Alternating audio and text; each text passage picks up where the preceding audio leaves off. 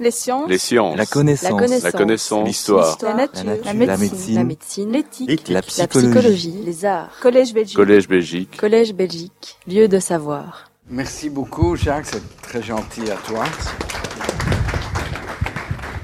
Je me sens maintenant plus savant et plus malin qu'en réalité. Donc voilà, c'est un, un blanc-seing. Alors évidemment, euh, je- je- j'ai aussi eu comme maître à l'ULB Robert de Vlechoer, que certains d'entre vous peut-être ont connu, qui était un grand historien et qui m'a beaucoup, beaucoup marqué. Et donc, euh, pour moi, l'histoire est vraiment la, science matricielle pour les sciences humaines.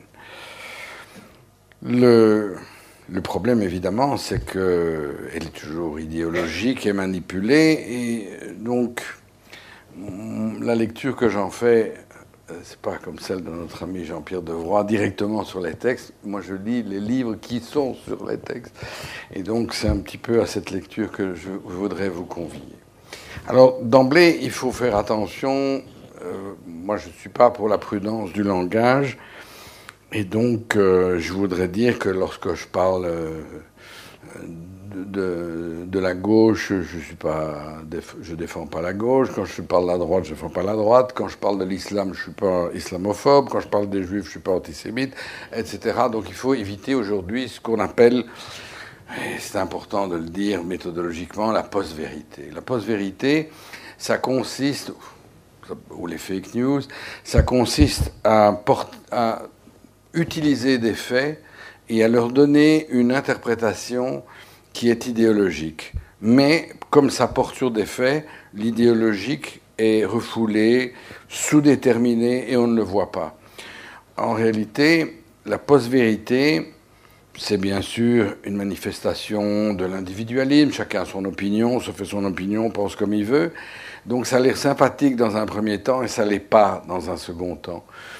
Et il faut voir que l'interprétation des faits, qui illustre des vérités générales qui sont sous-jacentes, euh, et qui, qui a été à la base du politiquement correct, et qui est une réaction politiquement correcte qui n'est pas euh, non plus souhaitable, c'est que ce discours de post-vérité est en fait idéologique. Alors là, vous allez me dire, c'est quoi l'idéologie? La meilleure définition que je puisse vous donner, parce que c'est la plus simple, c'est la manière dont le collectif se traduit dans l'individu. C'est sa manière de penser, et c'est le lien entre le collectif et l'individuel. Nous pensons certaines choses, et en réalité, ça révèle quelque chose de social que nous voyons, que nous refoulons, ou même que nous revendiquons. Et donc la lecture des faits, puisqu'aujourd'hui on dit le, le- la post-vérité c'est la lecture des faits et ça se différencie de l'idéologie, je ne le crois pas. Je crois que la post-vérité c'est une manifestation de l'idéologie, c'est une manière de dire je ne fais pas d'idéologie, mais regardez si les tours se sont effondrées à New York euh, le 11 septembre, c'est évidemment parce que les Américains avaient planifié de faire tomber ces tours sur des réserves d'or qu'ils ont été chercher, évidemment, et donc ce n'est pas euh, un coup euh, de l'islam.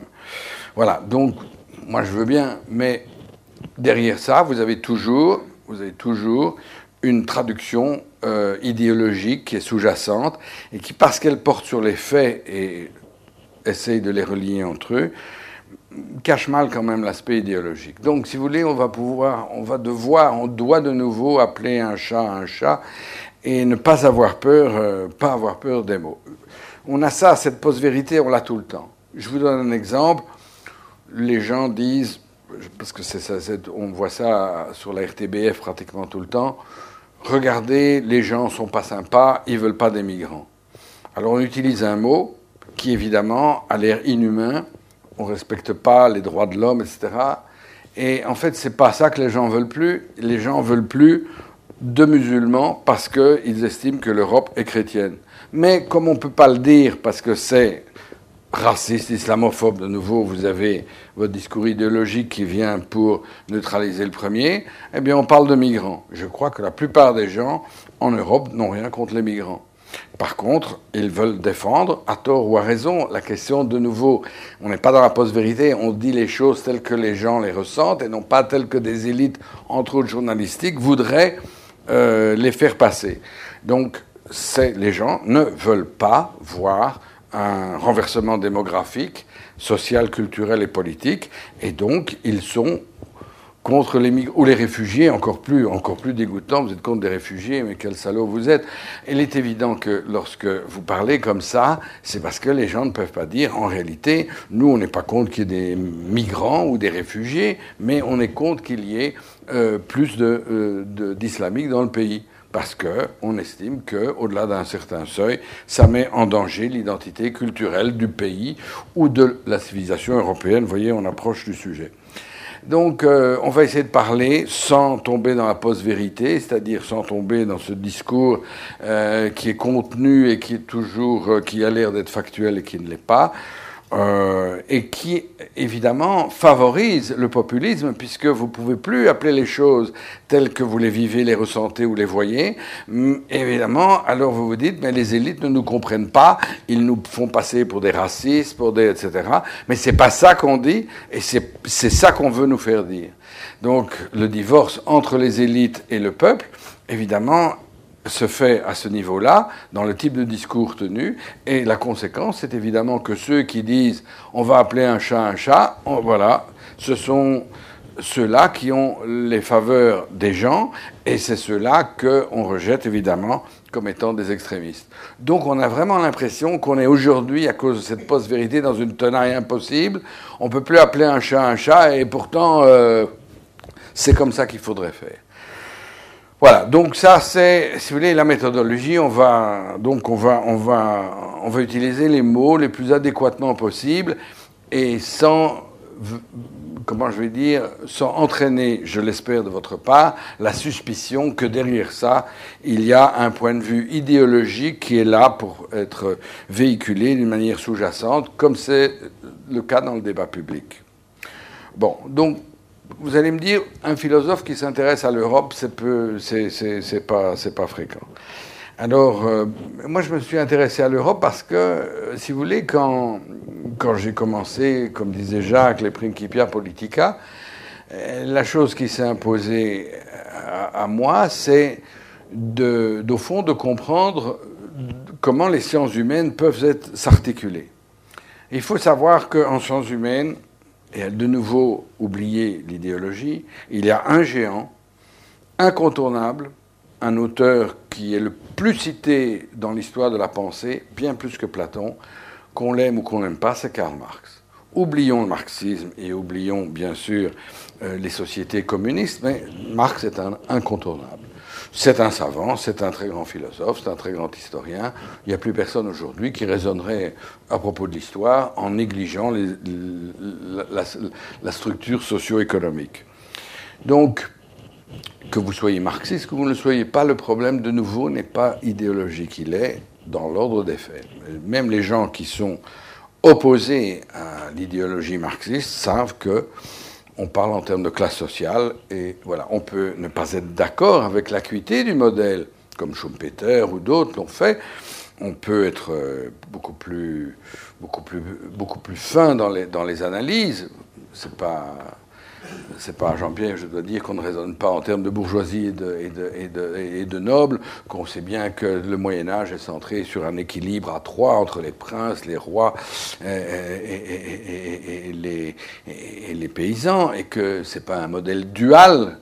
Donc, mais il n'empêche qu'on ne peut raisonner comme ça qu'après Marx. Voilà. Donc, alors, je me suis évidemment, à ce moment-là, je me suis posé vraiment la question, puisque Marx domine les sciences humaines, euh, j'ai demandé, voilà, comment fonctionne l'histoire? Qu'est-ce que c'est que l'historicité?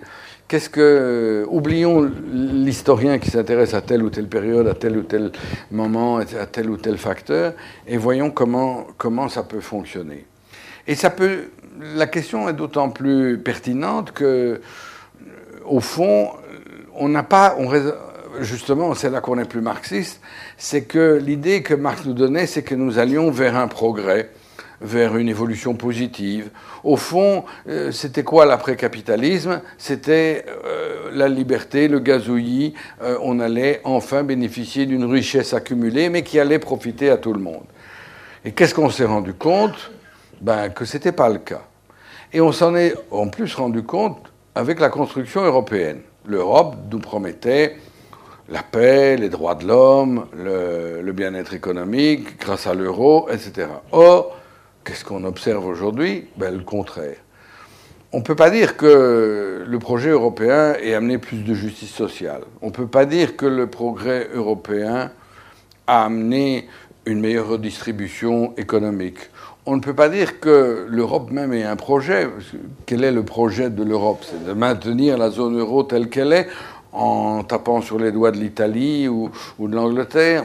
Est-ce que c'est ça un projet euh, Qu'il n'y ait plus de guerre. Soit dit en passant, après 1945, je pense qu'il n'y avait plus les moyens de la faire. Donc même si maintenant on se fâchait avec les Allemands, je ne pense pas qu'on pourrait, on risquerait grand-chose. Je ne dis pas dans 50 ans ou dans 100 ans, mais pour l'instant, ou même depuis 50 ans, il n'y avait pas trop à craindre. Donc est-ce que l'Europe, le projet européen apporte la paix on le voit aujourd'hui, rien n'est moins sûr. Pas une guerre ouverte, mais pas non plus, on peut dire, une, atmosphère pacifique. Euh, dès qu'il y en a un qui bouge, on voit bien qu'on parvient à lui tordre de bras financièrement, politiquement, etc. Donc, euh, parce que l'euro est une puissance même, euh, même si, enfin, c'est comme disait je ne sais plus quel eurocrate, c'est un train en marche qui file à toute vitesse, mais il n'y a personne qui peut en descendre. Donc, euh, mais euh, je crois que, donc, est-ce que c'est donc un projet politique qui enthousiasme les gens? Non. Est-ce que le projet européen a tenu ses promesses? Enfin, quelle, était la, promesse en dehors de la paix? Le bien-être, non. La justice sociale, non. Euh, une unité politique, non. Une, comment je vais dire, une civilisation européenne qui s'affirmerait. On voit bien le problème des migrants, des réfugiés, ou plus largement des, non-chrétiens. Euh, on voit bien que ce n'est pas le cas. Donc, euh, c'est quoi l'Europe de demain? Donc, on voit bien qu'il y a véritablement un problème qui est le déclin de l'Europe se sent à chaque coin de rue que vous, de gauche ou de droite, que vous preniez l'aspect social, politique, économique, ça ne va pas. On peut aller un peu plus loin dans l'analyse en se disant l'Europe est coincée, les États européens sont coincés. Ils sont coincés parce que, vous avez vu, hein, je commence par le dessert, hein, après on ira vers le. Donc on remontera dans le temps. Les, les, les États européens sont coincés. Pourquoi? Parce qu'il était inscrit dès le début que nous aurions un État-providence. Mais l'État-providence, nous n'avons plus les moyens de le soutenir. Donc, vous avez diverses possibilités, mais enfin, c'est une tenaille dans tous les cas. Ou vous supprimez l'État-providence, vous rabotez les dépenses sociales et les gens sont dans la rue, ou bien vous continuez, mais comme vous n'avez plus assez de productivité, de production, de richesse, ben vous êtes obligé de taxer davantage. Et donc, euh, l'Europe s'appauvrit, l'Europe n'est plus aussi créatrice, l'Europe ne produit plus assez, et à la fois, elle est obligée de maintenir cet État-providence pour des raisons sociales. Alors qu'est-ce qu'elle fait? Elle s'endette. Et tous les États s'endettent. Voilà. Et combien de temps ça peut tenir? Ben, Ça peut tenir tant que ça dure. C'est-à-dire qu'il y a un moment donné où ça tiendra plus. Donc, ou bien donc, donc, les États n'ont pas le choix. Et le meilleur exemple pour moi, c'est le maître des illusions, c'est Macron. C'est le en même temps. En même temps, je donne, en même temps, je prends, je te prends, je te rends ta taxe d'habitation, j'augmente les impôts sur la collectivité, les collectivités locales. Finalement, les gens, pendant un mois, croient qu'ils sont plus riches. Le mois d'après, hop, c'est fini. Euh, donc, euh, il y a cette illusion du en même temps et qui est, réel. Alors, on comprend bien que le déplacement vers le nationalisme, vers euh, la fermeture des pays, est, au fond ce qui se produit toujours quand les choses vont pas bien, c'est-à-dire que euh, vous êtes obligé de donner euh, des coupables et, au fond des, points de référence pour les gens, de telle sorte que ils acceptent le moins, le moins bien-être qui, qui, est, inéluctable. Ce déclin de l'Europe, pour moi, donc, est inéluctable. Alors, je sais que le mot de déclin euh, a été utilisé par quelqu'un qui n'est pas très sympathique, mais très cultivé, qui est Oswald Spengler, donc euh, le déclin de l'Occident, des, des Untergang des Abendlands, euh, ou dans lequel il parle de musique, des villes, de l'État, et c'est des considérations très intéressantes. Mais voyez-vous, moi j'ai une définition du déclin qui est peut-être moins poétique, mais qui est plus pratique. Comment est-ce que je définirais le déclin? Le déclin, c'est quand vous poussez sur une manette, ça va dans le mur, et quand vous poussez sur l'autre manette, ça va encore dans le mur. C'est-à-dire, vous savez plus sur quelle manette pousser.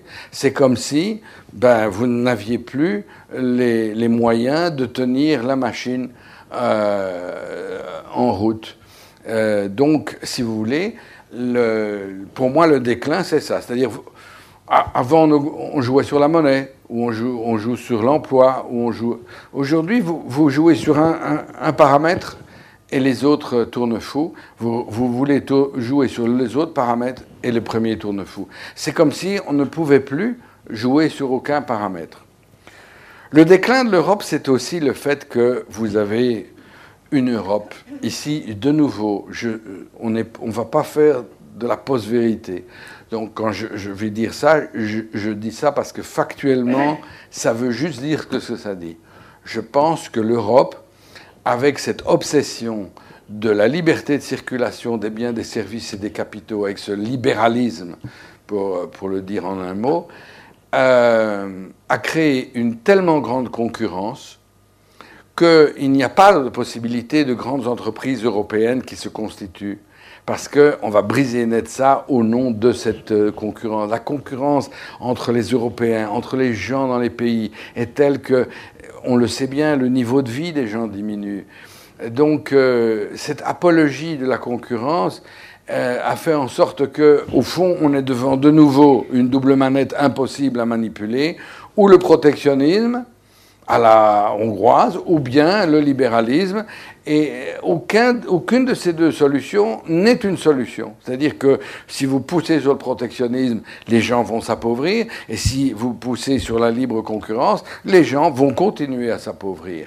Parce qu'il y aura toujours besoin d'employer des gens, toujours la possibilité d'employer des gens qui seront euh, moins bien payés et qui feront le travail, et donc vous aurez clairement et même si c'est officiel, vous aurez, euh, et que c'est pas au noir, vous aurez encore des gens qui euh, feront baisser les salaires, etc. Et c'est comme si le, comment je vais dire, euh, c'est comme si le capitalisme européen n'avait plus le dynamisme d'antan. Et donc, ça nous amènera aux origines, mais avant d'en venir là, donc ce déclin, si vous voulez, il est difficile de l'ignorer. Il est difficile, je pourrais... Vous savez, la première fois que je me suis penché sur le, déclin de l'Europe, et je me souviens que j'en avais parlé à Jacques, j'avais dit c'est incroyable, il y a 50 ans, il y a 60 ans, la plupart des prix Nobel en sciences, c'était des Européens. Aujourd'hui, il y en a un de temps en temps. La machine s'est inversée. Alors, je vais vous poser la question. Donnez-moi le nom d'un grand philosophe postérieur aux années de guerre. Donnez-moi le nom d'un grand sociologue postérieur. Donnez-moi un Durkheim, donnez-moi un Pareto, donnez-moi un Max Weber, ou donnez-moi un Marx qui serait né après 45. Donnez-moi un grand sociologue, donnez-moi un grand philosophe, un, Heidegger ou un Sartre qui serait né après, euh, qui serait né après la guerre donnez-moi, etc. Je pourrais vous multiplier. Moi, je parle que pour les sciences humaines, mais quand on voit les prix Nobel, je pense que ça peut s'étendre aux sciences de la nature. C'est comme si, et là, c'est là que je veux en venir, c'est comme si les deux guerres mondiales qui nous ont frappés nous avaient lessivés. Prenez le cas de l'Allemagne. C'est très frappant parce que l'Allemagne est un cas intéressant. On vit ça moi, je vis ça très souvent, pas quotidiennement, mais très souvent. Par exemple, quand vous avez des relations avec des philosophes allemands ou des éditeurs allemands, ils refusent de parler une autre langue que l'allemand. Tout le monde parle anglais parce que euh, un italien, etc., un espagnol, bon, il, sait bien que vous n'êtes pas censé euh, connaître sa langue. L'allemand, il n'accepte pas qu'on ne connaisse pas sa langue. Et il vous écrit en allemand. Et vous, vous, vous dites, je ne comprends pas, je voudrais bien que vous... Eh bien, il ne l'admet pas et il ne vous répond pas. Et ça m'est arrivé bien des fois. C'est-à-dire qu'en fait, la notion de déclin échappe même aux gens qui déclinent. C'est-à-dire qu'en fait, l'allemand n'est plus la langue de la culture, l'allemand n'est plus une langue internationale, l'allemand n'est plus. Alors, euh, bon, et alors, je me suis dit, est-ce que c'est moi qui suis biaisé? Puis j'ai été regardé dans un petit, dans un catalogue, et qu'est-ce que je vois? C'est quoi les parutions des livres en allemand? Eh bien, c'est sur Kant, c'est sur Leibniz, c'est sur Heidegger, tout ce qui fait leur passé. Mais je veux dire, est-ce qu'il y a Habermas On dirait Habermas, c'est le grand allemand contemporain. Il est né en 1929. Donc, vous voyez, il n'est pas, c'est pas le perdreau de l'année. Et donc, euh, vous vous dites, ok, est-ce qu'il n'y en a pas un qui a 20 ans de moins? Eh bien non, il n'y en a pas. Et donc, vous voyez, vous vous dites, bon, en sociologie, il y a peut-être un Max Weber ou un Zimmel qui nous aurait échappé, même chose. Et donc j'ai fait cette petite enquête, je me dis, voilà, le déclin, c'est ça. Aussi, c'est pas simplement les manettes politiques, c'est aussi un vide culturel, créatif. Bon, les prix Nobel en sciences veulent dire quelque chose, donc on peut l'utiliser comme critère. C'est pas vrai en ce qui concerne les sciences humaines, mais vous vous dites, quand vous voyez les catalogues des maisons d'édition, c'est affligeant c'est-à-dire et inlassablement revenir sur un passé glorieux et inexistant. C'est comme si aujourd'hui on disait, pour la Grèce, il y a un livre de plus sur Platon ou sur Aristote, oui, très bien, mais il y a un Platon et Aristote à Athènes aujourd'hui, évidemment non. Eh bien voilà, c'est la même chose pour l'Allemagne, mais l'Allemagne ne s'en rend pas compte. Donc, ce que l'on voit, c'est qu'il y a véritablement ce déclin de l'Europe, moi, m'a frappé, enfin c'est existentiel, mais ça, aurait pu être euh, frappé n'importe qui par un autre, angle d'approche, c'est qu'au fond, le déclin, de l'Europe, c'est véritablement le, la conséquence de ces deux guerres mondiales. Alors, historiquement, quand on regarde et on se dit, et au fond, il y a eu d'abord une première guerre mondiale qui a eu un effet tout aussi dévastateur sur l'Europe, c'est la guerre de 30 ans. Les guerres mondiales, la première et la deuxième, c'est aussi sur 30 ans, c'est de 14-18 euh, et 40-45. C'est aussi uniment une seule guerre mondiale, on pourrait dire, qui dure 30 euh, ans. Et c'est d'ailleurs très intéressant de voir, parce que les Allemands ne l'admettent pas, mais euh, bon, celui qui lit un peu les historiens allemands comme Fritz Fischer ou, ou Goethe Sally se rend bien compte d'une chose, c'est que c'est la même guerre. Euh, le grand historien allemand détesté évidemment par les Allemands, Fritz Fischer expliquait dans les, buts de la Première Guerre mondiale, il y avait déjà le racisme, la supériorité allemande, enfin tous les thèmes qui vont être radicaux, moins l'antisémitisme, mais sinon tout le reste y est. Euh, l'invention, les camps de concentration dans leurs colonies au Botswana, etc., même chose. Euh, il y avait déjà ce racisme et cette idée d'une suprématie de, la race blanche incarnée par le guerrier germanique. Donc en clair, c'est la même guerre, 14-18 et 45. C'est une guerre de 30 ans. Or, quand on voit les effets de la guerre de 30 ans, c'est évidemment démographiquement, économiquement, socialement, politiquement, c'est un désastre. Vous me direz, ça a permis l'ascension de la France, l'Angleterre et des, Pays-Bas, évidemment, mais c'est quand même, euh, comment je vais dire, ici, je vois pas, enfin, vous me direz, il y a l'ascension des États-Unis, de la Chine, euh, bon, la Russie, on a un peu exagéré, mais enfin, bon, euh, mais en tout cas, c'est clair que euh, le, déclin, le déclin des pays d'Europe centrale, après la guerre de 30 ans, après la, paix de Westphalie de 1648, c'est un peu comme, comme nous en 45. Il y a un épuisement démographique. Vous savez que dans 70 ans, il n'y aura plus d'Allemagne et de Russie. Hein. Donc, évidemment, alors les Allemands sont pour, enfin, semblent être pour l'immigration, les Russes pas, et donc le problème de la survie de comment je vais dire de, ces deux pays démographiquement, c'est un vrai problème. Évidemment, euh, ils se sont exterminés pendant les deux guerres. Bon, 22 millions de morts en, Union soviétique, c'est énorme. Et donc, euh, vous pouvez dire que bah, ça, aura, le même effet que la guerre de 30 ans sur les pays d'Europe centrale. Donc, ce déclin, ce déclin de l'Europe, c'est la conséquence des deux guerres mondiales. Et ces deux guerres mondiales, qu'on le veuille ou non, c'est évidemment des guerres allemandes. Vous savez, il, euh, y a un, livre, pour ceux qui, que ça intéresse, il y a un livre classique qui n'est pratiquement pas disponible en allemand et, et, indisponible en français parce que ça serait. C'est un livre que je pense que les historiens connaissent bien, le livre de Taylor, The Course of German History, qui montre qu'au fond, que de à Hitler, il y a une grande continuité. Et il explique pourquoi euh, cette continuité, euh, cette absence de démocratie, le pouvoir des princes, euh, le, fait d'avoir empêché les villes de, se développer, notamment à l'Est, ces grandes propriétés terriennes où le, le, servage est revenu alors qu'à l'Ouest il avait disparu, etc. le côté militaire de la Prusse, enfin, c'est un livre qui est assez extraordinaire parce qu'il il met en perspective, alors au-delà des guerres mondiales, il, met en perspective depuis Luther, et tous les thèmes qui vont être ceux de, la Première Guerre mondiale comme de la Seconde sont déjà chez Luther. L'obéissance au prince, comment je vais dire, la soi-disant liberté de conscience protestante, mais qui doit être euh, politiquement dominée par euh, euh, l'obéissance civile et politique donc la, norme qui doit régir, la, la, société qui doit être hiérarchisée. De Vlechoer, justement, nous disait il y a longtemps euh, que, au fond, euh, je me souviens de ses paroles, il disait il y a un seul pays en Europe qui n'a pas fait la révolution française, entre guillemets, ben c'est l'Allemagne. On a tous connu la révolution française, d'une manière ou d'une autre, voilà, sauf l'Allemagne. Euh, et c'est vrai bon, que donc, cette idée d'égalité de, tous les hommes entre eux n'est pas vraiment une idée qui, frappe la, conscience allemande. Voilà, nous payons ça aujourd'hui.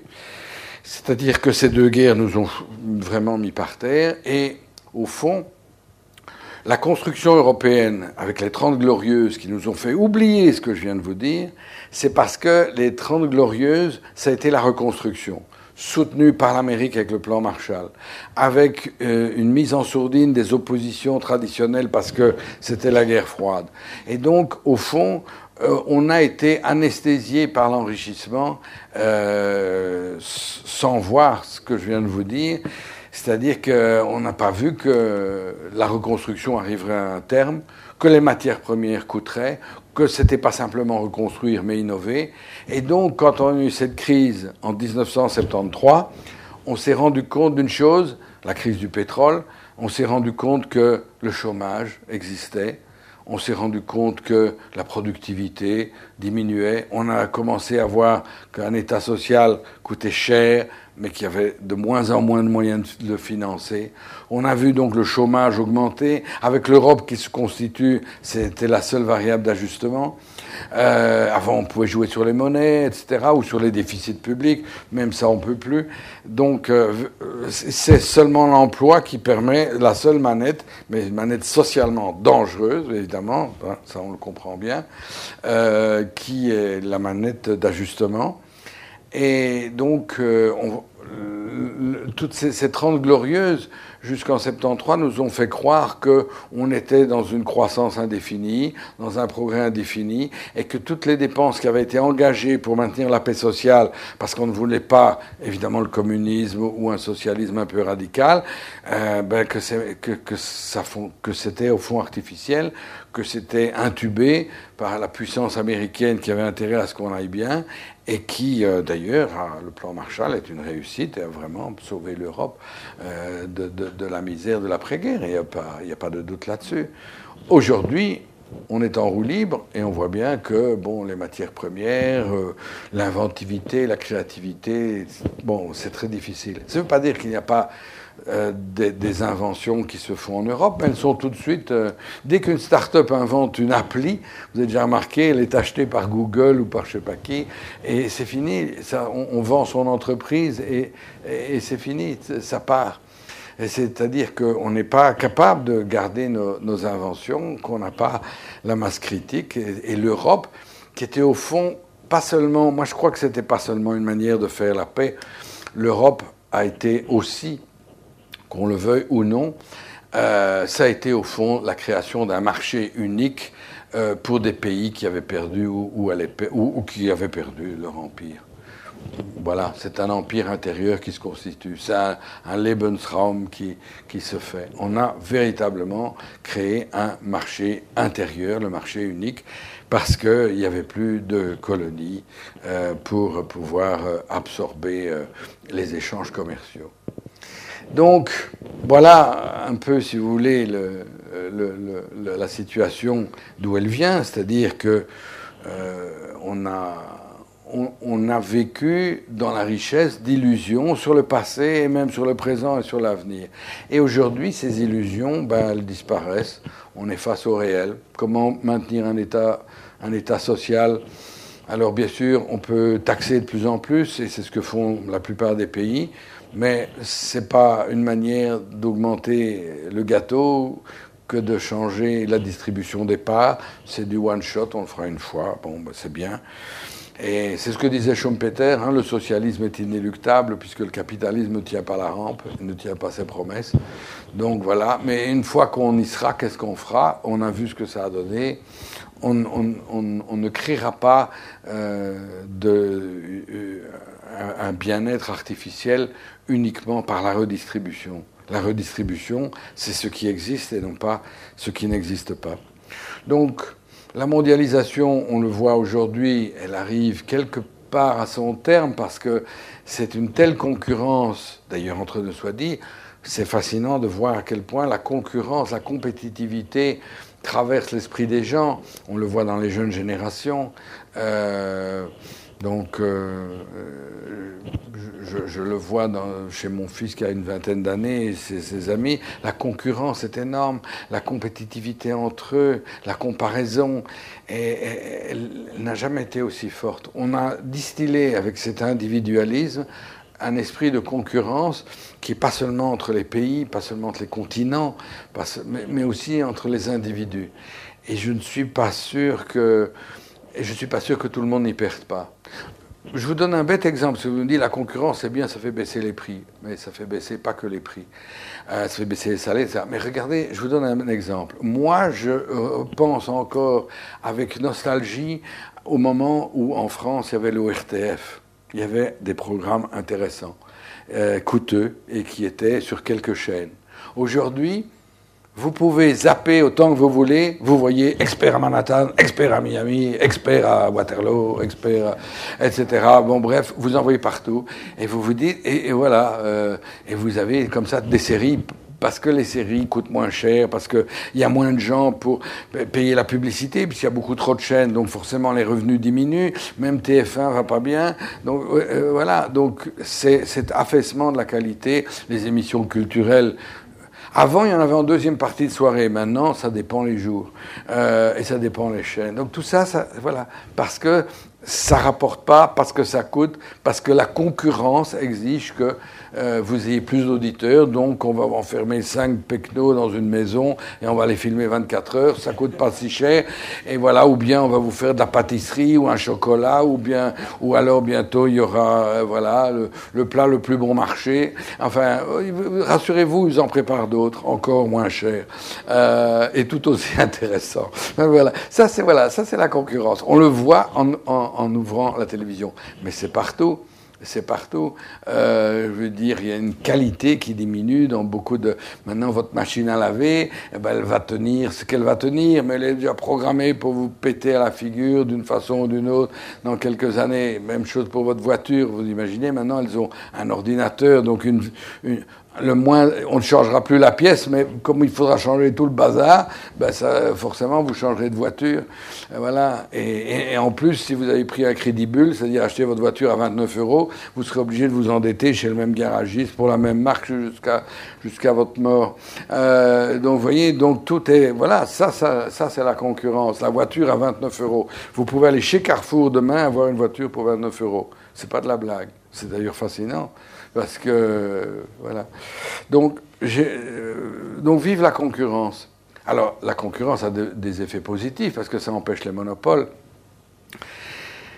Donc, mais les monopoles, en Europe, on en aurait besoin de quelques-uns. On parle des GAFA parce que les États-Unis, eux, malgré les lois antitrust, ont des grandes entreprises gigantesques, novatrices, et ils achètent, euh, ils achètent les autres. Donc, euh, euh, tandis que nous, il n'y a pas la masse critique pour ça. Donc l'Europe est vraiment en mauvaise, posture, et tout ce que les Trente Glorieuses ont occulté nous ressaute au visage aujourd'hui. L'État-providence, l'imposition, euh, la productivité, l'innovation, tout ça, tout ça revient. Euh, ça, c'est que économique, hein, je ne parle même pas au point de vue culturel. Euh, donc, je dis, voilà. Donc, vive la mondialisation. alors, si vous voulez, moi, ce qui m'a intéressé, et là, je, je, vous, je, je, vous, parle un peu de ce que je, fais dans mon livre, c'est-à-dire, je me suis dit, au fond, le problème des sciences humaines aujourd'hui, c'est que on n'a pas, les gens font de l'économie, font de la sociologie, font de l'histoire, et souvent, il n'y a pas de passerelle. il faut trouver des lois générales. Euh, je me suis, je, me suis vraiment posé cette question de, l'unité des sciences humaines. Alors, je n'ai que des propositions à vous faire, et là, je suis euh, ouvert à toutes les critiques, vous m'aidez même si vous m'en faites, euh, c'est comment comprendre, comment comprendre les, lois du fonctionnement des sociétés. Alors, bon, bien sûr, euh, on est, on est confronté, on est à Marx, à Durkheim, à Weber, et chacun dit quelque chose de différent. Et on se dit, mais enfin, est-ce qu'on peut mettre de l'ordre et on peut trouver des choses qui sont un petit peu, un petit peu plus, plus, plus unifiées alors, je me suis dit, au fond, je vais. Comme le disait Jacques, j'ai fait l'économie jadis, ça m'a jamais servi, sauf maintenant. Euh, donc, euh, et je me suis dit, mais au fond, comment fonctionne, comment fonctionne l'économie? Quelle est la loi fondamentale? Vous allez me dire, mais on la connaît, c'est la loi de l'offre et la demande. Alors, si vous réfléchissez à la loi de l'offre et la demande, eh bien, je trouve que ça ne marche pas. Ou ça marche dans certains cas. Euh, quand il y a la concurrence parfaite, beaucoup de producteurs, beaucoup de consommateurs. Le pétrole, les matières premières, et encore. OK. Euh, les pommes de terre, le lait, non subventionné. Euh, mais, en fait, qui croit, vous savez que c'est la loi de l'offre et la demande, c'est que plus les prix diminuent, plus on, on demande un produit. Je ne sais pas si vous êtes comme ça, mais si demain on diminue le prix des bananes, allez-vous en acheter davantage? Euh, et l'offre, c'est le contraire. Oui comme ça, elle se croit, c'est le point d'équilibre, l'offre. Vous dites donc que l'offre, plus le prix augmente, plus vous mettez du, du, produit sur le marché. Ben, ce n'est pas le cas, parce qu'il y a les capacités de production et la capacité de chaque producteur d'augmenter sa production. Et même pour un monopole, regardez par exemple, maintenant on le voit pour l'électricité en Belgique. Vous allez dire, allez, augmentez. Oh, on ne sait pas, on ne sait pas. Donc, ce n'est pas cette loi de l'offre et la demande, vous avez l'impression qu'elle est valable que dans certains cas, et donc vous vous dites qu'elle est dérivée. Alors en économie, il y a, un, je vous en parle d'ailleurs sans graphique, c'est un grand ennemi, c'est la modélisation, la mathématisation. Vous savez, tout marche si vous avez un consommateur, un producteur et pas d'État. Vous aurez un prix d'équilibre. Alors ça marche, vous faites des courbes, des équations, et on nous bassine. Moi j'ai dû étudier ça à l'université, euh, réfléchir à des modèles euh, d'un simplisme et le réel. Alors ils ne savent pas quand il y a une crise, ils ne savent pas. Et c'est pour ça qu'aujourd'hui il y a ce retour à Marx, parce que euh, au, fond on se dit, au fond il s'est trompé. Hein, puisqu'il a voulu identifier le taux d'exploitation avec le taux de déclin. Hein, puisque plus la société progresse, plus, moins elle engage de gens, plus elle investit du capital fixe, et donc moins elle fera de, de profit, et donc vous aurez une baisse des taux de profit. Et on a remarqué que ce n'est pas vrai. Parce qu'il fallait que l'argument moral rejoigne l'argument économique. L'exploitation qui augmente, c'est les profits qui diminuent, et donc le capitalisme est condamné. Ah ben c'est pas le cas. Voilà, donc ça veut dire que cette équation voilà. Mais au moins, lui nous obligeait à penser en dehors de modèles mathématiques artificiels euh, qui sont entièrement, euh, euh, enfin, qui correspondent pas à la réalité, qui prévoient rien et qui expliquent rien. J'ai jamais c'est méchant ce que je veux dire, j'ai jamais eu un économiste en face de moi qui m'a expliqué avec ses modèles ce qui se passait dans la réalité économique. Jamais. Jamais. Je vous dis, même sa loi élémentaire de l'offre et la demande, elle est tellement conditionnée euh, que les hypothèses n'existent que pour certains produits et à certaines époques. Alors je me suis demandé, mais quelle est la loi? Est-ce qu'il y a une loi fondamentale? Et je, me suis dit, eh bien, peut-être qu'il y en a une, c'est la loi des rendements décroissants. La loi des rendements décroissants me semble être le fondement de toutes les autres. Et je me suis amusé. J'ai fait comme un bon élève, j'ai repris mon Samuelson, hein, dernière édition, hein, un peu avant sa mort, euh, et je me suis dit, voilà. La loi de l'offre et la demande, c'est une conséquence des rendements décroissants, puisque quand les rendements décroissent, ben, les producteurs n'ont pas intérêt à, à mettre sur le marché. Et donc vous avez les structures des pentes, les pentes des courbes. Les rendements décroissants, le premier à l'avoir mis en évidence, c'est Ricardo, mais c'est pour les terres. C'est-à-dire, on s'est rendu compte qu'on exploitait d'abord des terres très fertiles et puis de moins en moins fertiles. Et on le sait, au Moyen Âge, c'est ce qui s'est passé. À partir de 1250, toutes les terres fertiles et non fertiles sont euh, exploitées, surpopulation, les famines paysannes commencent et on aura, Marc Bloch avait cette célèbre phrase, en entre 1250 et 1450, l'Europe se bloque, alors qu'avant elle était en expansion. C'est parce que les rendements sont décroissants. Alors, c'est, si vous voulez, et je me suis dit, tiens, mais est-ce qu'il n'y a pas un économiste, il n'y a pas un historien? Ben, figurez-vous que j'en ai trouvé un. Et ce livre est un livre génial, si vous avez l'occasion de le lire. C'est celui-là. Ça s'appelle The Rise of the Western World, A New Economic History de North et Thomas. L'un des deux est le prix Nobel parce qu'il était économiste, l'autre était historien. Et il vous montre exactement comment, du Moyen Âge jusqu'à nos jours, la notion de diminishing returns, des rendements décroissants, ont joué sur euh, la création du capitalisme. Vous savez qu'il y a des débats chez les marxistes pour savoir comment est le capitalisme. L'opposition entre un type s'appelle Dobb et un autre s'appelle Brenner. ils se disent ah, le comment, le, comment le capitalisme a-t-il pu naître?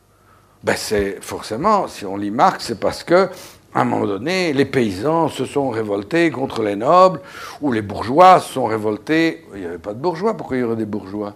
Pourquoi il y aurait des villes? Et en réalité, c'est à cause des rendements décroissants que les nobles vont favoriser les villes, mais pas parce que euh, les taux se resserrent, qu'ils doivent payer en monnaie, parce que euh, les rendements étant euh, justement décroissants, il faut, il faut trouver des nouvelles terres avec des nouveaux paysans, etc. Ça, c'était, ça, c'est une idée que les marxistes classiques, comme Maurice Dobb, ont défendue. Et en réalité, on s'est rendu compte que ça marchait pas. Les, nobles n'ont pas intérêt à ce qu'il y ait euh, le capitalisme. Pourquoi est-ce qu'ils auraient créé les villes La thèse de Pyrène euh, qui est reprise? Euh, les villes vont être la source du commerce, de l'échange. Brodel a d'ailleurs très bien dit, il y a trois phases du capitalisme. Un capitalisme qui est d'échange, un capitalisme qui est entre les pays, puis un capitalisme financier. Le capitalisme n'est pas monolithique, il se divise en trois phases. Maintenant, on est dans le capitalisme financier. Et vous avez trois grands économistes qui illustrent ça, c'est justement Adam Smith et, euh, Marx, Ricardo, enfin c'est la même mouvance, et puis Keynes, puisque c'est la monétarisation de l'économie que Keynes introduit. C'est-à-dire, il y a un délai entre, entre les activités économiques qui font en sorte que euh, ben, vous avez besoin de la monnaie, alors que tous les modèles classiques font sans monnaie. C'est pour ça que la définition que donne Brodel du capitalisme est pour moi génial. On identifie justement l'essor de l'Europe à l'essor du capitalisme. Mais qu'est-ce que c'est que le capitalisme? Alors je me suis amusé aussi pour mon livre à regarder les différentes définitions. Les définitions, eh il y en a beaucoup. La première, c'est de dire c'est le rapport entre le travail et le capital. D'où vient le capital? On ne dit pas. Euh, parce que les féodaux, ils s'en foutent, hein, ils exploitent les paysans. Pourquoi est-ce que vous voulez qu'ils créent des villes? Pourquoi est-ce que vous voulez qu'ils euh, exploitent plus les gens? Et pourquoi voulez-vous qu'ils acceptent des bourgeois qui vont après les foutre dehors lors de révolution Enfin, je veux dire, rationnellement, ça ne tient pas. Donc, la deuxième définition, ben, je les ai notées ici, euh, parce que c'est un, peu, un peu lassant. Ben, j'espère que je les ai notées. Oui, voilà. Euh, donc le capital qui exploite le travail. Hein, vous avez compris, c'est vrai. La deuxième définition, c'est le droit de propriété. À partir du moment où vous dites c'est à moi, euh, c'est la propriété des moyens de production. Voilà, donc toi, tu n'as pas ça. Tu es obligé d'être à mon service, d'obéir. Alors, l'exploitation, elle date, pas, elle date pas évidemment du capitalisme. Le droit de propriété non plus. Alors, troisième définition, le capitalisme, qui va singulariser l'Europe, puisque c'est un fait que le capitalisme a singularisé l'Europe, c'est la recherche du profit. Alors, les hommes avant le XVIe siècle, ou même le XIIe, étaient des anges, ils ne cherchent pas le profit. C'est seulement au XVIe siècle qu'ils ont envie de s'enrichir. Bon, alors euh, ça, donc comme définition du capitalisme que vous voyez souvent, elle est un peu. Alors, autre définition, c'est la marchandisation du travail. Oui, c'est vrai qu'on doit vendre sa force de travail et que dans l'esclavage, on ne la vend pas, on vous la prend. Donc, est-ce que le capitalisme est plus exploiteur? Non, il est plus libérateur, puisqu'il permet aux gens de toucher de l'argent, même si c'est pour arriver à un niveau de subsistance, en tout cas à l'époque de Marx. Euh, donc, dire que l'on a que le travail n'était pas une valeur marchande avant le capitalisme, ça ne tient pas. Et donc, la seule, à mon avis, la seule manière, c'est celle à laquelle je me range, mais de nouveau, vous n'êtes pas obligé d'être d'accord et vous pouvez mettre ça en question, euh, c'est la définition de Brodel. Brodel, il dit, le capital, c'est la distance. Dans le petit, petit livre que je vous conseille de lire, La dynamique du capitalisme, comme je vous conseille de lire euh, The Rise of the Western World, qui a été traduit en français puis n'a jamais été réédité, comme beaucoup de bons livres d'ailleurs, Wallerstein non plus, eh bien, euh, Brodel dit que le capital, c'est la distance. C'est-à-dire, vous gardez de l'argent parce que vous savez que vous allez devoir investir dans une aventure coloniale, une aventure d'échange entre, entre des pays, ou même entre des régions distantes pour lesquelles le coût de transport est énorme. Et donc il dit, avoir du capital pour les marchands, c'était pour manager la distance. Alors vous allez me dire, très bien, c'est une belle définition, et à quoi elle vous sert? Eh bien, maintenant on va à la sociologie et on voit... Et moi, j'ai trouvé, voilà, alors, vous avez ça en tête, l'Europe, c'est le capitalisme. Capitalisme, c'est à un moment donné, vous allez manager la distance avec de l'argent. Vous allez porter vos biens au marché. Donc vous ne les consommez pas. Donc vous assumez la distance, etc. La distance, elle est rendement décroissant, bien sûr, puisqu'il y a les coûts qui augmentent, il n'y a pas d'économie d'échelle, etc.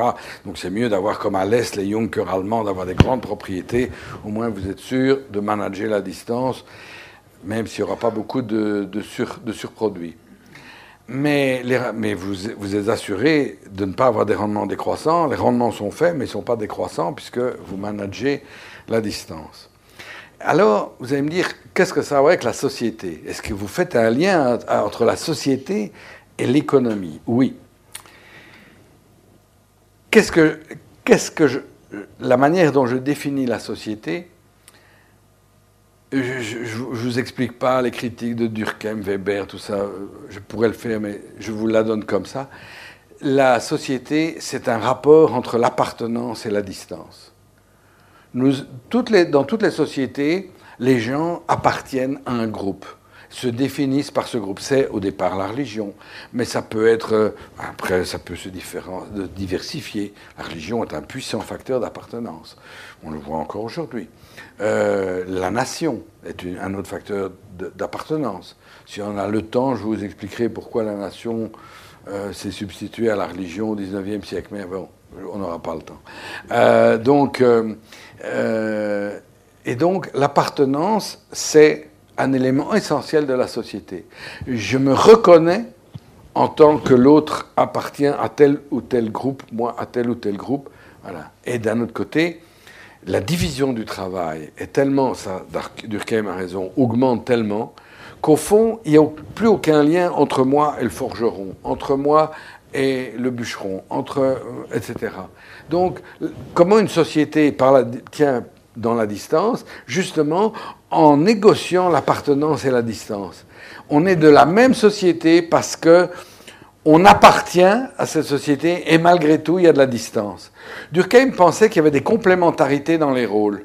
Donc au fond, la, société se différencie, se diversifie, et donc les gens étaient complémentaires. Et puis il s'est rendu compte, mais ils ne le sont pas, d'où son fameux livre sur le suicide. Il dit les gens sont isolés, n'ont plus de lien les, uns avec les autres, l'individualisme est le propre de la société moderne, c'est ce qu'il appelle l'anomie. Et alors il s'est dit, au fond, qu'est-ce qui tient une société encore? Euh, il dit c'est une conscience collective, et là, il, dévie totalement, parce que c'est quoi la conscience collective? Personne n'en. Enfin, on ne sait pas ce que c'est. Donc, euh, on a déjà la conscience individuelle, c'est dur, mais alors si elle est collective, euh, donc euh, elle est en chacun de nous, mais en personne en particulier. Donc, où est-elle? Donc, il est obligé de dire ça, parce qu'il est obligé de dire qu'une société est pied par la complémentarité des rôles. Or, les rôles ne sont plus complémentaires. Dans mon village, j'ai besoin du, du boulanger, j'ai besoin du médecin, j'ai besoin de l'infirmière, j'ai besoin de, de l'instituteur, mais dans une société moderne, toutes ces toute la distance s'est creusée en toutes ses fonctions, et je peux très bien vivre sans jamais connaître celui qui me fait ma voiture, alors que je devais connaître celui qui me faisait mon carrosse, ou qui scellait euh, les sabots de mon cheval, etc., etc. Donc, il y a, si vous voulez, une, une distance qui s'est créée avec les sociétés modernes, avec la division du travail, acceptons cette euh, hypothèse, cette, même cette thèse, et, c'est donc la distance, d'où c'est comme ça hein, que le nationalisme est né, c'est que les gens ont besoin, quand la distance se creuse, de retrouver une appartenance, et la nation a servi à ça. En plus, comme vous savez, la définition, la définition que, donne, donne, Weber de l'État moderne, la violence légitime sur un territoire donné. Ça veut dire que, au fond, euh, l'État moderne se caractérise par le territoire, par l'autorité et par les droits. Hein, euh, célèbre livre de Saskia Sassen. Euh, et en fait, c'est vrai.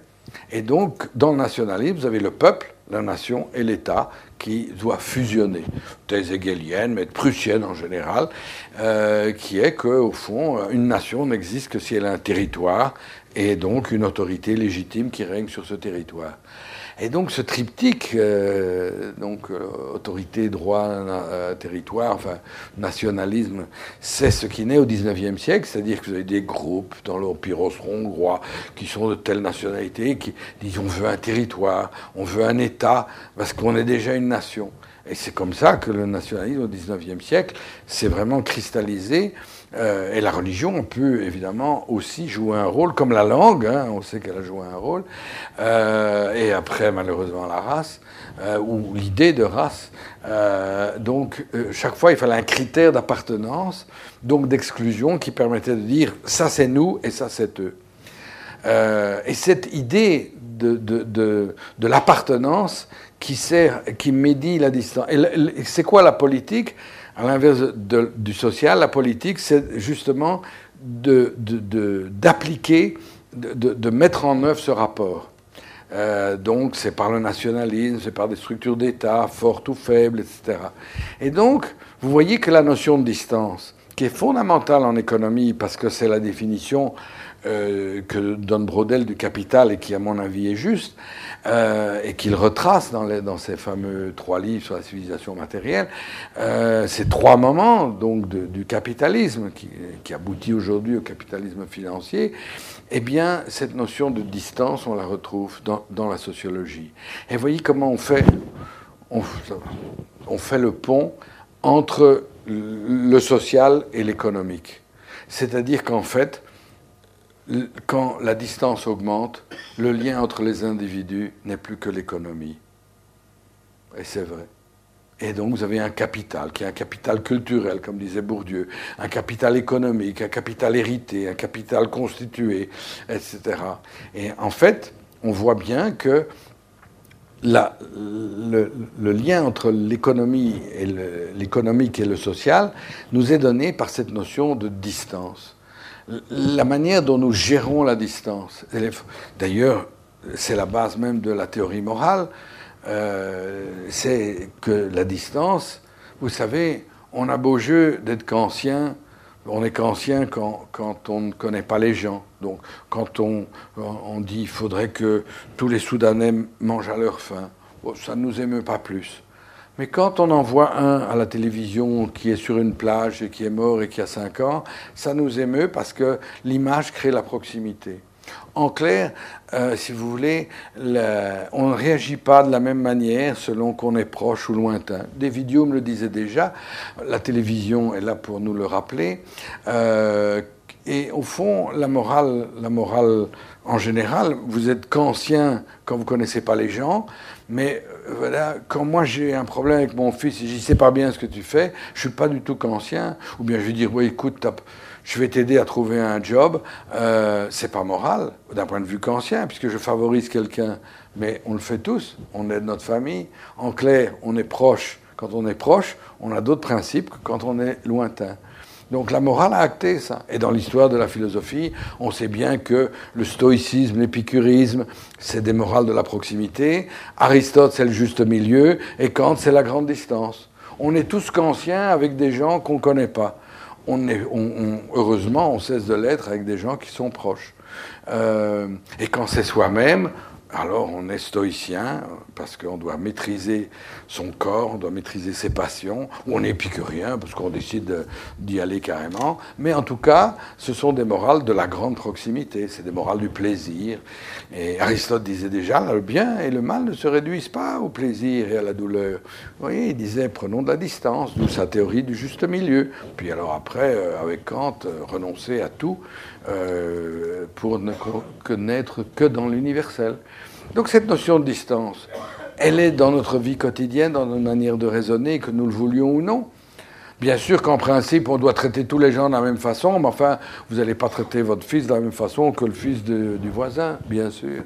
Euh, est-ce que c'est mal? Non, c'est. Ah, vous voyez, de nouveau, on ne va pas faire de la post-vérité idéologique. Non. Est-ce que c'est bien ou est-ce que c'est mal? Non, c'est comme ça que les gens fonctionnent.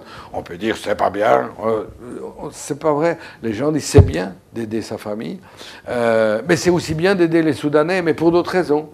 Voilà, parce que la distance est plus grande. Donc la notion de distance est fondamentale dans la société, puisque nos sociétés maintenant ne sont plus des villages, euh, ce n'est plus des communautés, euh, ce sont des nations et ce sont même des continents.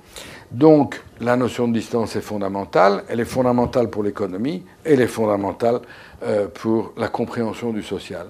Donc c'est ce lien entre l'appartenance et la distance. Et au XXe siècle, quand on a eu, si vous voulez, euh, ces grands totalitarismes. Qu'est-ce qu'ils ont prétendu faire? Ils ont prétendu, dans des sociétés industrialisées, où la distance avait évidemment gagné toutes les sociétés, on ne se connaît plus, hein, bon, eh bien, ils avaient dit on va retrouver le sens de l'appartenance. Le fascisme n'a fait que ça, au point de vue idéologique, j'entends. Le fascisme a voulu dire soyons, retrouvons l'appartenance parce que euh, la distance, c'est le capitalisme, c'est le judéo-plutéo-bolchevisme, c'est etc. Voilà. Et euh, donc, si vous voulez, le, le, les grands totalitarismes du XXe siècle ont joué sur l'appartenance et la distance dans des sociétés qui faisaient éclater ces deux paramètres qui, dans les autres sociétés, sont très conjoints. Donc, euh, je pense donc que véritablement, euh, on ne peut pas comprendre le social. Donc pour moi, le social, c'est pas le collectif, c'est pas le, comment je vais dire, des rapports, la, définition. Je vais quand même vous le dire. Tous les sociaux. Je me suis amusé dans mon livre à analyser la définition que donnait le social, qui, que donnait du social Weber, Zimmel euh, et même Durkheim.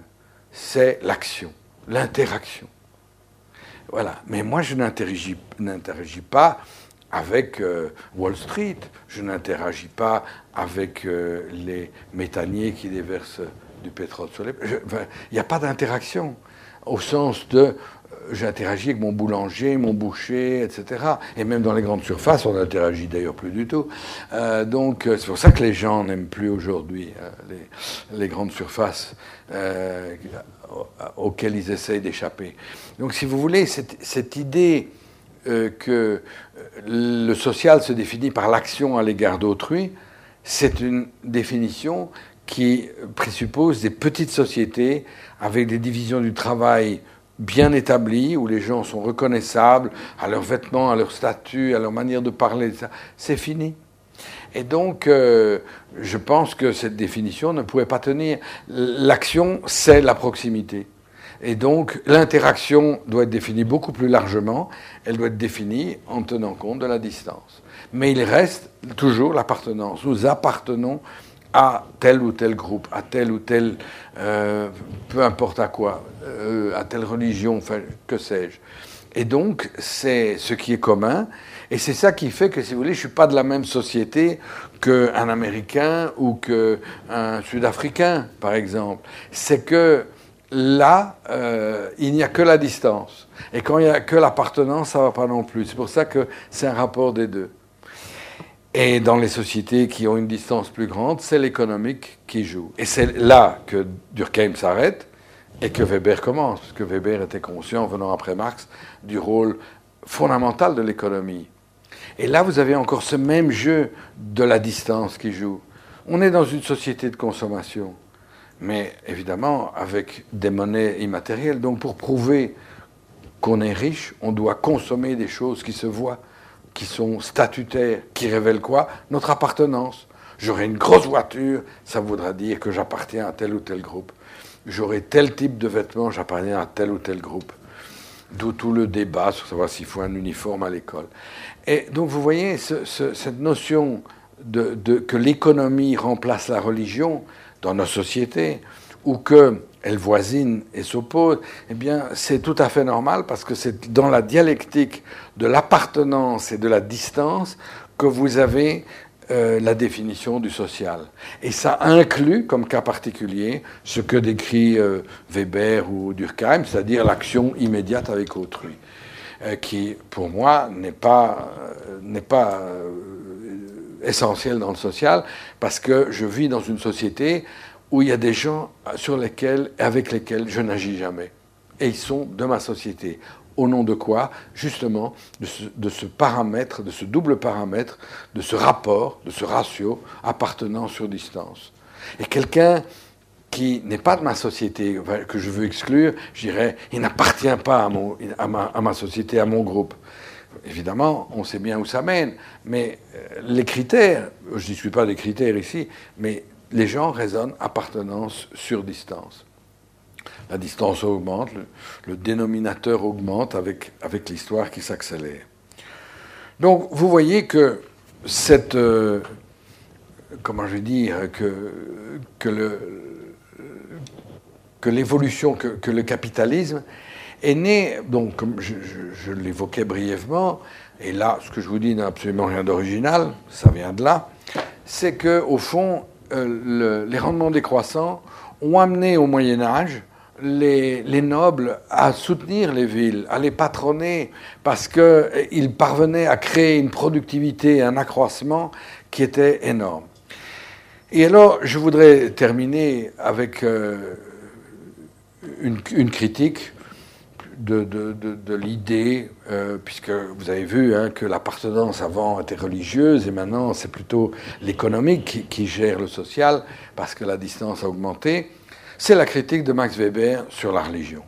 Croire que le capitalisme est né du protestantisme, comme peut-être on l'a mal interprété, mais en tout cas c'est la thèse qui est associée à Weber, est évidemment une thèse qui est fausse. Euh, on sait bien que la Flandre et l'Italie ont connu par le développement des villes euh, un capitalisme certain, mais n'ont jamais été protestantes, parce que le protestantisme, c'était une protestation des, nobles contre, contre l'empereur, contre un pouvoir central trop fort. Mais comme ces villes n'avaient pas un pouvoir central très fort qui les dirigeait, en tout cas à cette époque-là, eh bien, elles n'ont pas eu besoin d'être protestantes elles ont pu rester catholiques et devenir euh, capitalistes. Il y a des tas d'autres contre-exemples que je ne vous, cite pas, mais c'est le plus flagrant. Donc cette idée... Alors bien sûr, maintenant on dit aujourd'hui, oui, mais attention, on voit bien qu'aujourd'hui les pays les plus riches sont des pays protestants. Euh, donc il doit y avoir dans cette ascèse. Mais là aussi, on sait bien que dans toute religion, il y a un versant ascétique et un versant euh, qui est intramondain, comme on dit. Euh, et que les, religions les plus intramondaines ne sont pas les plus progressistes. L'islam n'est qu'une une, religion intramondaine, on va modifier le réel et on va l'islamiser. Et euh, on, sait bien, avec la thèse de Bernard Lewis, que, euh, c'est la religion qui a été associée au, plus grand retard économique. Ce sont les pays musulmans. Donc venir dire que parce qu'on on est dans l'intramondain, on va y trouver sa place et on va y trouver les signes d'une réussite ou d'une élection divine ou d'une préférence de Dieu pour la religion qu'on professe, c'est une idée qui évidemment est fausse. D'un autre côté, la 16 qui vous retire du monde, Weber disait c'est le cas du bouddhisme. Or, on sait bien que le, bouddhisme, c'était la religion des marchands dans une Inde qui était dominée par les brahmanes. Donc, on sait bien qu'au contraire, le développement de l'Inde a été associé au bouddhisme et que euh, le bouddhisme a été associé aux commerçants. C'est pour ça que le bouddhisme s'est répandu dans tout le continent sud, euh, sud du sud-est asiatique. Donc, euh, l'idée de Weber que où c'est un, mouvement hors du monde ascétique euh, ou un mouvement dans le monde, non, que les gens de toute façon qui se livraient à une certaine activité pensaient bien que au point de vue religion et du bien qu'ils pouvaient exercer, ça allait compter en leur faveur. Mais ce n'est pas ça la cause. Je crois vraiment que la cause du, développement du capitalisme, ce n'est pas parce que les nobles se sont dit ah je vais euh, euh, payer maintenant mes paysans en monnaie et donc euh, voilà non c'est tout simplement prenez le cas de l'Angleterre c'est toujours le cas qu'on cite hein, parce que la révolution industrielle n'était possible qu'avec un surplus agricole. On sait depuis Gershon Krohn que c'est pas vrai. Donc le cas de l'Angleterre est unique et atypique. Le cas de l'Angleterre est intéressant parce que au fond, euh, très très vite, l'Angleterre a été centralisée par la couronne, ce qui n'était pas le cas de la France. L'île de France était petit hein, pour le roi de France, et a été centralisée par euh, la couronne normande, et que donc ils n'avaient rien à attendre de l'État, sûrement pas des prébendes et des, postes. Euh, et donc, ils ont dû eux-mêmes développer leur propre, leur propre seigneurie, et qu'ils l'ont fait et que donc, euh, ou bien il, se concentrait sur l'exploitation, ou bien il s'étendait, mais il n'y avait rien à faire. Et les rendements décroissants est une constante en Europe euh, en 1250. Ça, je veux dire, je pense que c'est une thèse suffisamment étayée. Et donc, on voit bien qu'à un moment donné, la seule manière, c'est de favoriser les villes qui existaient d'une manière, soit pour, des raisons militaires, c'était des ports euh, pour tous, soit c'était, enfin, peu importe, c'était, il y avait déjà des villes où c'était des, des, des, des, villes d'évêques, etc., donc sous, sous l'emprise de l'Église. Mais les villes comme unité économique, ce que Weber singularise dans la dernière partie de Wirtschaft und Gesellschaft, où il a toute une partie de 200 pages sur euh, Die donc la ville, euh, il montre très bien que la ville européenne a ceci d'unique, c'est qu'elle n'est pas un lieu administratif, elle n'est pas un lieu de pouvoir, elle est un lieu d'échange. Donc Pirène a raison. Mais c'est favorisé par les nobles et pas contre les nobles. Or, toute la thèse des marxistes, c'est de dire que le capitalisme va naître dans les centres urbains euh, contre la féodalité, alors que les villes sont un produit de la féodalité. Et ça, là-dessus, je veux dire, euh, et Thomas euh, sont extrêmement convaincants. Et donc, c'est d'ailleurs le seul livre, je vous le dis, j'ai été étonné, il été publié en 73, en 73. Et je pense que ça n'arrivera jamais à personne que je connaisse, et sûrement pas à moi. Il a connu 30 euh, rééditions. C'est absolument incroyable. Donc euh, c'est un livre qui... Euh, voilà, moi j'ai, que la 23e de 2009, hein, donc je suis en retard, mais, mais je veux dire, c'est absolument produit. C'est vraiment un livre clé. et donc, voilà ce que je veux dire. Alors le cas de l'Angleterre est typique ou atypique, parce que, évidemment, euh, il a été le, siège de la révolution industrielle et de, l'empire, de l'impérialisme du 19e siècle, avant les autres, comme la révolution industrielle. Et euh, un, grand historien belge d'ailleurs que l'ULB n'a pas su retenir, qui était Béroche, a expliqué que c'était donc euh, que c'était vraiment lié au surproduit agricole. C'est d'ailleurs ce que défendaient les marxistes. Je me souviens de Béchoir disait ça aussi. Et on sait aujourd'hui que c'est pas vrai que bon euh, le cas par exemple de la Beaucoup de développement industriel, comme par exemple celui de la Russie, s'est fait à partir de capitaux étrangers et n'avait pas une agriculture extrêmement performante. L'industrialisation, donc Gershon Krohn, qui est un grand spécialiste de la Russie à Harvard, a expliqué ça très très bien. Il appelait ça backwardness, donc l'arriération des pays. Ben, L'industrialisation s'est faite justement parce que euh, il y avait du capital qui était disponible et c'est ça qui a entraîné les premières crises. Et donc c'est intéressant de voir que, euh, si vous voulez, le, cas de l'Angleterre qui a servi de modèle, y compris pour les marxistes, est très, très, très atypique. La révolution industrielle s'est faite en deux mots, c'est que lorsque vous avez une Angleterre, c'est que l'Angleterre a eu deux périodes d'empire. Elle a perdu entièrement son premier empire. Et c'est là qu'elle fait la révolution industrielle. Donc elle dit, puisque je ne peux plus aller exploiter les autres, autant que je développe mon propre pays, et c'est la révolution industrielle. Elle a perdu son empire, on l'oublie et tout, les colonies américaines, etc. Elle l'a perdu. Et l'Inde, c'est après, c'est après. Donc entre les deux, qu'est-ce qu'elle fait? Elle dit la révolution industrielle. Et c'est comme ça, si vous voulez, quand vous ne pouvez pas faire l'expansion, vous faites la concentration. C'est une deuxième loi, celle la plus historique de l'économie. Voilà, j'espère ne vous, avoir pas trop ennuyé. Je vous ai baladé comme ça à travers les disciplines et les points de vue. Euh, et bon, ben, il faut que vous ayez le temps pour me poser des questions et me passer menu au fil de vos critiques. Et je vous remercie de votre attention. Euh, Les sciences. Les sciences. La connaissance. La connaissance. L'histoire. La, nature. La médecine. La médecine. L'éthique. La, psychologie. Les arts. Collège Belgique. Collège Belgique. Collège Belgique. Lieu de savoir.